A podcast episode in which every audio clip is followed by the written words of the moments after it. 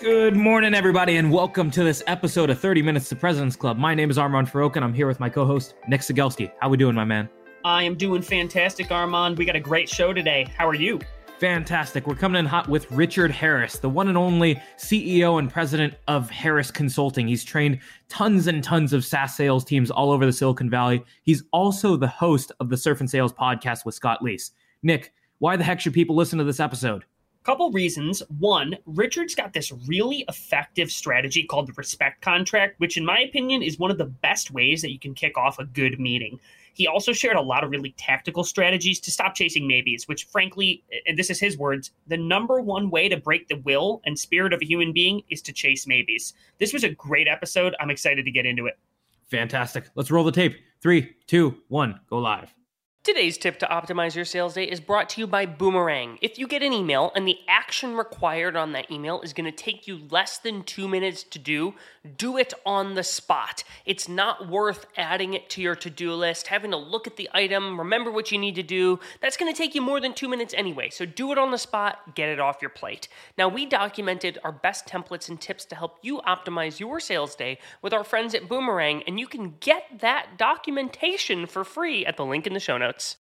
Today's prospecting tip is brought to you by Woodpecker. When you're sending a sales email, you generally want to avoid putting punctuation in the subject line. If you've got an exclamation point, it makes it seem like you're shouting at them, "Look at this amazing offer," and a question mark just smells salesy, so avoid punctuation. Now, if you want to steal my full sales cadence from my friends at Woodpecker, there's a link in the show notes for you to go get it and try it for free. This actionable tactic on selling the power is sponsored by SalesLoft. Don't start from zero when a champion introduces you to power. Explain the 3 to 4 priorities you learn from the champion, but then ask them to validate what's really important to them or what we missed. And we partnered with SalesLoft to give you a whole bunch of talk tracks on selling the power. The link is in the show notes. Did you know that 60% of proposals are viewed on a mobile device, which means if you're sending a text doc or a slide deck, the formatting is going to look really ugly and you're going to make a bad impression. Luckily, our friends at Quiller are here to help. Quiller pages are built on the web, which means they're mobile responsive and they actually look good on a cell phone. And Quiller is having an offer right now to upgrade your proposal from an ugly text doc to a Quiller page for free, so you can see what your boring proposal looks like as a beautiful Quiller page. There is a link in the show notes to take advantage of the offer. Your ZoomInfo actionable insight tactic is called Jane's Moving Up. Why? Because that's the email subject line you'll use when you get a real-time notice that your prospect Jane just got promoted. From there, in the email, explain how ZoomInfo helps rising sales leaders win their first 90 days on the job by highlighting coaching opportunities or supporting a team-wide prospecting push. And you can try out this trigger-based email template for prospect promotion and 4 other scenarios inspired by ZoomInfo's go-to-market plays. Link in the show notes. All right, Richard, welcome to the show. We're excited to be talking with you. You know we start every single episode with 3 actionable tips, so let's get yours. Yeah, no worries. Thank you guys for having me. I really appreciate it. It means a lot. So action tip number 1, how to handle send me an email, right? That dreaded email request. Cool. We'll talk about that one. What's number 2? Number 2, question behind the question, right? When someone asks you a question, what do you do? That's the second one. And the third one, open and closed-ended questions, really understanding what they are beyond yes or no. Love it. We were talking about that number 3 on the prep call that we were doing for this, and I'm really excited to dig into that.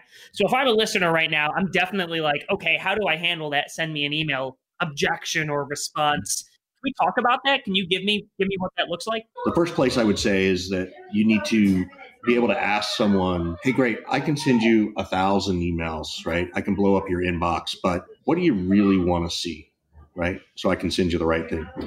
The other thing, and this is actually what I like to say before that, is to say, hey, Nick, I'm going to send you an email. And you do know that that means I have to keep emailing and calling for the next several weeks, right? Like, you know that's going to happen. So before you ask me to send an email, do you really want me to do that? Because if you're just trying to be nice, that's cool, I get it, but I don't want to bug you. And then when they say, no, Richard, I really want you to send an email, then I'll say, great, what do you want to see? What do you want to talk about? Like, I'm happy to send that. And then the third part is to say, after I send this, can I ask you for time on the calendar now, or should I wait? Don't forget to ask what you really need, which is that next meeting. right? We always forget that. We always take the, this is an inmate, send me an email, send me some information, but we never ask for the most important part, which is great. After you get it and after you review it, can we then have a meeting? Because, and granted, most people are going to say no, but it's more about you exercising the muscle to ask for the meeting, which is the real purpose of how you handle, how do you send me an email? That's really nice. There's a ton of gold that we can pull out of there. Like one of the big ones is you're getting to the heart of whether or not they're actually interested in talking with you. Because if they want, they are actually interested in an email, like they'll give you more detail and it helps you do a better job. And if they're not, you figure that out also. And a lot of times a rep hears, hey, send me an email. And that's kind of a win and they stop, but you've got to finish the job. That's not even any kind of a win. Send me an email is not a kind of a win, right? Send me an email is giving you a maybe. I want yeses and nos. I don't do maybes. Nothing will exhaust the spirit and will of any human being more than chasing maybes. I don't care if it's in sales. I don't care if it's in marketing. I don't care if it's in dating. Don't chase maybes. One of my best SDRs will do something similar where he'll say, I know you want me to send you an email. Do you mind if I ask you a really honest question first? And the prospect will say yes. And he'll say, usually when people tell me they want to see an email, they're honestly just politely telling me to go away. Is that what's happening here? And you get people to open up and you get the real answer that you're looking for. So Richard, okay, so we've gotten that person, we've sent him an email. Now they've said, hey, actually, I do want to talk with you. You were sharing some really interesting things with us before about the question behind the question. And something I'm excited to dig in with you a little bit about is like having really effective discovery and not just getting the things on a checklist, but like actually understanding what's going on there. So can you talk a little bit about what your discovery or qualification calls look like? Yeah, so I just came up with this. You made me think hard about it, is that we think in pictures, but we speak in words. That's the challenge. So when people ask us a question, there's a picture in their head. And oftentimes the words they're using don't align with the picture, right? So it can be something like, hey, Richard, how do you compare to this particular trainer? Well, and a lot of salespeople, we go into panic mode of, oh my God, they're talking to someone else. It's my competitor. Oh my God, oh my gosh. When in fact, if I said, oh, well, here's how I do that. But just out of curiosity, Armand, what makes you ask about them in the first place? And what Armand says is way more important than the question he asked me. Because you'll get things like, oh, well, we're talking to them and we had a really good conversation. Well, as much as that stings, at least I want to know, right? At least I can now have an honest conversation about it, right? If it goes dark or I lose it, I know, right? Armand might turn around and say, you know what? We just had a conversation with so-and-so and it went terrible. Oh, well, doesn't happen all the time, but that does happen. I get that response. So the goal of question behind the question is to get people to paint the picture in their head that made them ask you the question. I mean, it matters what they ask, but it kind of doesn't until you understand the picture. That was really helpful. They ask you a question and you say, well, I'm happy to answer that. Do you mind if I ask why you asked that question? Like, what's coming out of your mouth when they ask you a question that you feel like you might need to get behind? People will say, hey, can your product or service do this? Right? And it's that moment where you're like, oh my God, my competitor does that way better than us. But this is how you use question behind the question, and that is to be able to say, hey, Nick, actually our product doesn't do that. But just so I understand, how important is that for you to make this decision? Because that's what I really need to know. I'm not trying to go head to head against my competitor. I'm trying to head against the picture that's in Nick's head. So let's say there's not a question to ask the question behind the question with. Let's say you're just kicking off the discovery call. You've set some sort of agenda. And the third point that you talked about is open versus close-ended questions. How do you start to pry the prospect open in a way that's a little bit more than like, tell me about your priorities, which is the most generic, tell me about your business in the next X number of years? There's a thing that I teach called a respect contract about how you open a conversation in a first scheduled meeting. You confirm time, goals, outcome, potential outcomes, asking for the no, creating a mini contract, and then you have a transition statement. So this is how I teach everybody more or less to do what I do, and it works all the time, is to say, hey, so just role play with me, Nick. Hey, Nick, it's Richard. How you doing? Hey, Richard, it's nice to talk with you. Likewise, hey, I got us down for 30 minutes. Does that still work? 30 minutes works, but I have a hard stop. I got to talk with my buddy Armand after. So yeah, we got till 4 here. No problem. So here's what I'm going to do. I'm going to set a timer at 25 minutes, and we're just going to call a timeout no matter where we are and just assess where we're at. Does that work for you? Yeah, that's fair. We can do that. Excellent. So, and just so you know, Nick, my only goal of this conversation, I just want to get a mutual frame of reference about what you're up to. I want to understand what you're looking for in terms of sales and sales training in your world, ask you some questions, certainly want you to ask me any questions, explain what I do, and let me know if there's something specific you want to talk about. Anything particular you want to talk about on the agenda today? Yeah, you know, I was reading a blog post of yours about great discovery questions, and I want to make sure that we dig into that because that's something the team's having a lot of trouble with. Great. So we'll talk about that. So thank you for sharing that. Then, and the one thing I want you to know, Nick, look, the last thing either one of us need to do is waste each other's time. So if at any point you feel like I'm not the right guy, please say so. I promise you won't offend me. Likewise, if I discover I don't think I can help you, I'll say so. Not only that, but once I understand what you're looking for, if it's not me, I'll be the first to recommend you to somebody else, because a lot of us know each other in the world and we know our swim lanes and we know where our strengths are and we know where other people are stronger. So I just want to make sure that we can have a really nice open dialogue. Is that fair? That sounds fair to me. I appreciate that, Richard. Thank you. That way I don't have to send reaching out and checking in and touching base emails that I know you hate getting and I hate sending.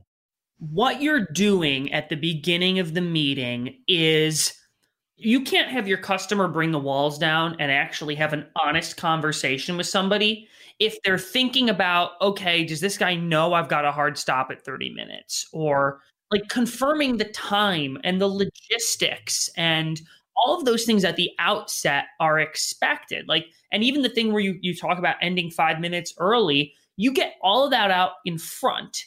And then it brings down everybody's walls because you've taken care of all of the blocking and tackling and logistics, and then you can just have the conversation. Otherwise, you're getting interrupted 22 minutes in when you're on a great, great riff where you're having a conversation with the customer and like, oh, hey, by the way, I got to go in 8 minutes. You take care of all of that in the beginning. The 5-minute timeout is designed, and I literally will set my phone on a timer, and I will leave it on, and I will let the customer hear it or the prospect. Because if we are in those good conversations, it's like, oh my God, where did 25 minutes go? And that emotion is what you're trying to capture, right? And you'd be surprised how often people will be like, oh, we can go an extra 5 minutes. Let's go a little bit longer, right? But what I'm really trying to avoid is the, hey, Nick, this has been a great conversation. I know you got to go. By the way, can I call you next week? What I don't want Nick to do is say, just email me on Monday and we'll set up a time next week. Because Lord knows that turns into 2 more weeks. That's not what I want to happen. And so that 5 minute makes me stop. Why don't we go over to when it comes to you've finished up your discovery. What does the recap of that discovery look like? And then how do you transition into commercial terms if you're talking about price in that call? So first thing is I always teach people to change that word price, budget, money, any of those things to the phrase commercial terms. Let's test you, Armand. This is the test in front of your sales team. Okay. Why do I need to use the word commercial terms and not the word price or budget? All right, putting me on the spot. So the first thing is that the mental red flags behind price. The second thing is commercial terms can be a lot of different things. It can be payment terms. It can be different durations. It could be invoicing. And so how do you know that price is the issue? A lot of times we'll push discount when it's actually timing. That's the issue. Or yes, and it has a lot to do with there's a negotiation that's implied. It means price for whatever reason, and maybe it's me, and I think it's other people. As soon as we hear that in a sales conversation these days, our customers and our prospects are trying to commoditize us. Remember, they're thinking in pictures, but speaking in words. They're going, oh, in their head, they're going Richard versus Sandler versus Miller-Hyman versus Medic, right? Which now means I'm going to be commoditized against all of them. Commercial terms means there's something way more to this conversation than just a number and a dollar sign. I was going to say, I use that in a lot of other terms too, Richard. It's not just about commercial terms, but when people start delivering, I'll just say it now, price, sometimes you have different tiers of service. And people will refer to them as, which package do you want? And it's like, do you want the Happy Meal? Do you want the Big Mac with fries? Do you want the Pepsi on the side? Don't call it a package or an all-in-one solution. You're tailoring what you're offering them from a service standpoint based on their specific problems. you basically explain these are the problems that we're going to solve. When you're going to walk into that commercial terms conversation, you should define what those elements are. Hey, we're going to talk about commercials. And by the way, just so we're on the same page, yes, we're going to talk about dollars and cents. We're going to talk about the legal process. We're going to talk about an onboarding process, payment terms, and then timeline related to all of this. That's what your commercial terms are. So when you actually got to talk about dollars and cents, you have a perspective on how you should actually say and give price. What is that? Yeah. So it's all about the F word of sales called feelings. Every single thing we buy in the world has a feeling associated with the dollars, right? So the way I suggest to people to do this is to say, hey, Nick, based on what we talked about, we're going to do 2 days of training. Cost for that's going to be $24,000. How does that feel? And so normally I would wait for Nick to answer that. Oh, I didn't know if you wanted me to answer. Yeah, it's all right. It's okay. Because people will say things that matter. Like if you say, how does that align with the budget? Are you comfortable with that price? First of all, they've been trained and conditioned to not answer those questions, right? Oh, it's a little high, right? I'm always going to say. Yes, but I would much rather say, how does that feel? And have them say, it feels a little high. Because now when I say, compared to what, there's a feeling of what number were you feeling is a good number. You get honest emotional responses that work really well, that let you know. Like I have people go, that feels about right. All right. About right's good. Okay. I'll have other people say, oh, that feels right in line with our budget. Like they don't even realize they just told me that was the budget. I've had people say, wow, that feels less than I expected. And of course, then I'm shooting myself in the head going, oh my God, I left money on the table. And I've had people go, no, that feels a little expensive. And I'll be like, okay, well, let's talk about that. Like, what were your expectations coming in? Not what budget do you have? What were your expectations? Because expectations are an emotion and a feeling. So it's all about feeling. The worst advice that I ever hear, and I still hear it sometimes, is that I was told to give pricing and then shut up and just wait for an answer. And it's kind of like, why? Like, are you Nostradamus? Like, you can determine what really is happening in the silence? We could probably talk about this stuff all day, Richard. I think it's time we move to our last question. All right. So, Richard, this has been awesome. And we've talked about a lot of the good habits, but there are a ton of bad habits out there too. And we see things that should stop happening immediately in the sales floor. And so if there's one thing that every sales rep needs to stop doing right away to be more successful, what would that one bad habit to break be? To stop saying, does that make sense? Because it's a terrible question. There's probably 1 or 2% where it makes sense. What I want you to say instead, or what I encourage people to say is, hey, now that I've explained that, how does this compare to your current process? How does this compare to, is this better than what you were doing before? Because that's what I need to know. I don't need to know if it makes sense. I need to know if it's better or worse or the same. So Richard, this was a fantastic time. And so everybody hold on, because we have a ton of actionable takeaways to go through in the recap email. That's going to be 60 seconds long in 3, 2, 1. Today's Deal Acceleration Tip is brought to you by Demandbase. If you want to save a ton of time as a salesperson and be more relevant, I recommend you prioritize your prospecting by those prospects who are showing buyer intent. It'll keep you from making a bunch of noise and reaching out to folks who aren't in market, and instead you'll reach out to folks who are in market. Now, we built a bunch of templates to help you prioritize, accelerate, and win with Demandbase, and there is a link to those wonderful templates in today's show notes. Today's tip to optimize your sales day is brought to you by Boomerang. Obsessive checking of your inbox is a total waste of time and brain power. Instead, commit to checking your inbox and responding to email at set times throughout the day. I'm a fan of Boomerang's pause inbox function to keep myself from getting distracted by my inbox. Now, we documented our best templates and tools to help you optimize your sales day with our friends at Boomerang, and you can get that for free at the link in the show notes.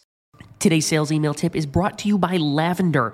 If you want to get more replies to your sales emails, try removing exclamation points and question marks from your email subject lines. They cause open rates to plummet. Instead, make the subject line feel internal. It should be short, 1 to 3 words, and it should showcase the topic of the email, but also be about them. We sat down with Lavender and built a sales email framework guide with emails for every step of your sales process. And there is a link in the show notes to get it for free.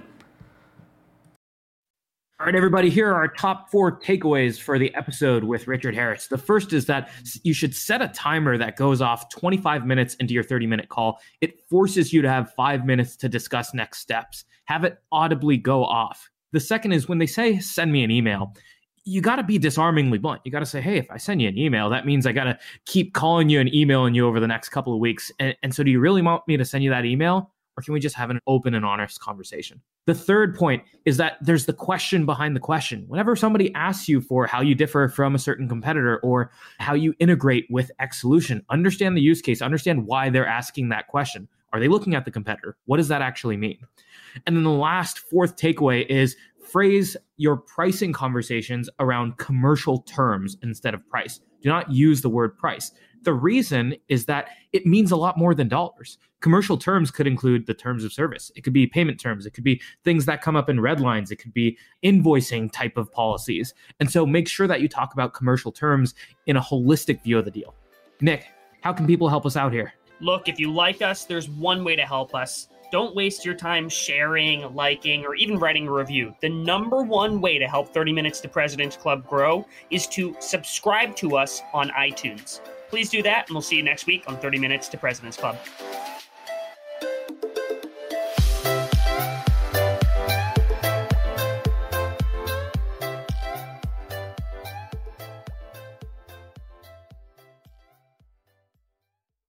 Today's Deal Acceleration Tip is brought to you by Demandbase. If you want to save a ton of time as a salesperson and be more relevant, I recommend you prioritize your prospecting by those prospects who are showing buyer intent. It'll keep you from making a bunch of noise and reaching out to folks who aren't in market, and instead you'll reach out to folks who are in market. Now, we built a bunch of templates to help you prioritize, accelerate, and win with Demandbase, and there is a link to those wonderful templates in today's show notes. Today's tip to optimize your sales day is brought to you by Boomerang. Obsessive checking of your inbox is a total waste of time and brain power. Instead, commit to checking your inbox and responding to email at set times throughout the day. I'm a fan of Boomerang's pause inbox function to keep myself from getting distracted by my inbox. Now, we documented our best templates and tools to help you optimize your sales day with our friends at Boomerang, and you can get that for free at the link in the show notes.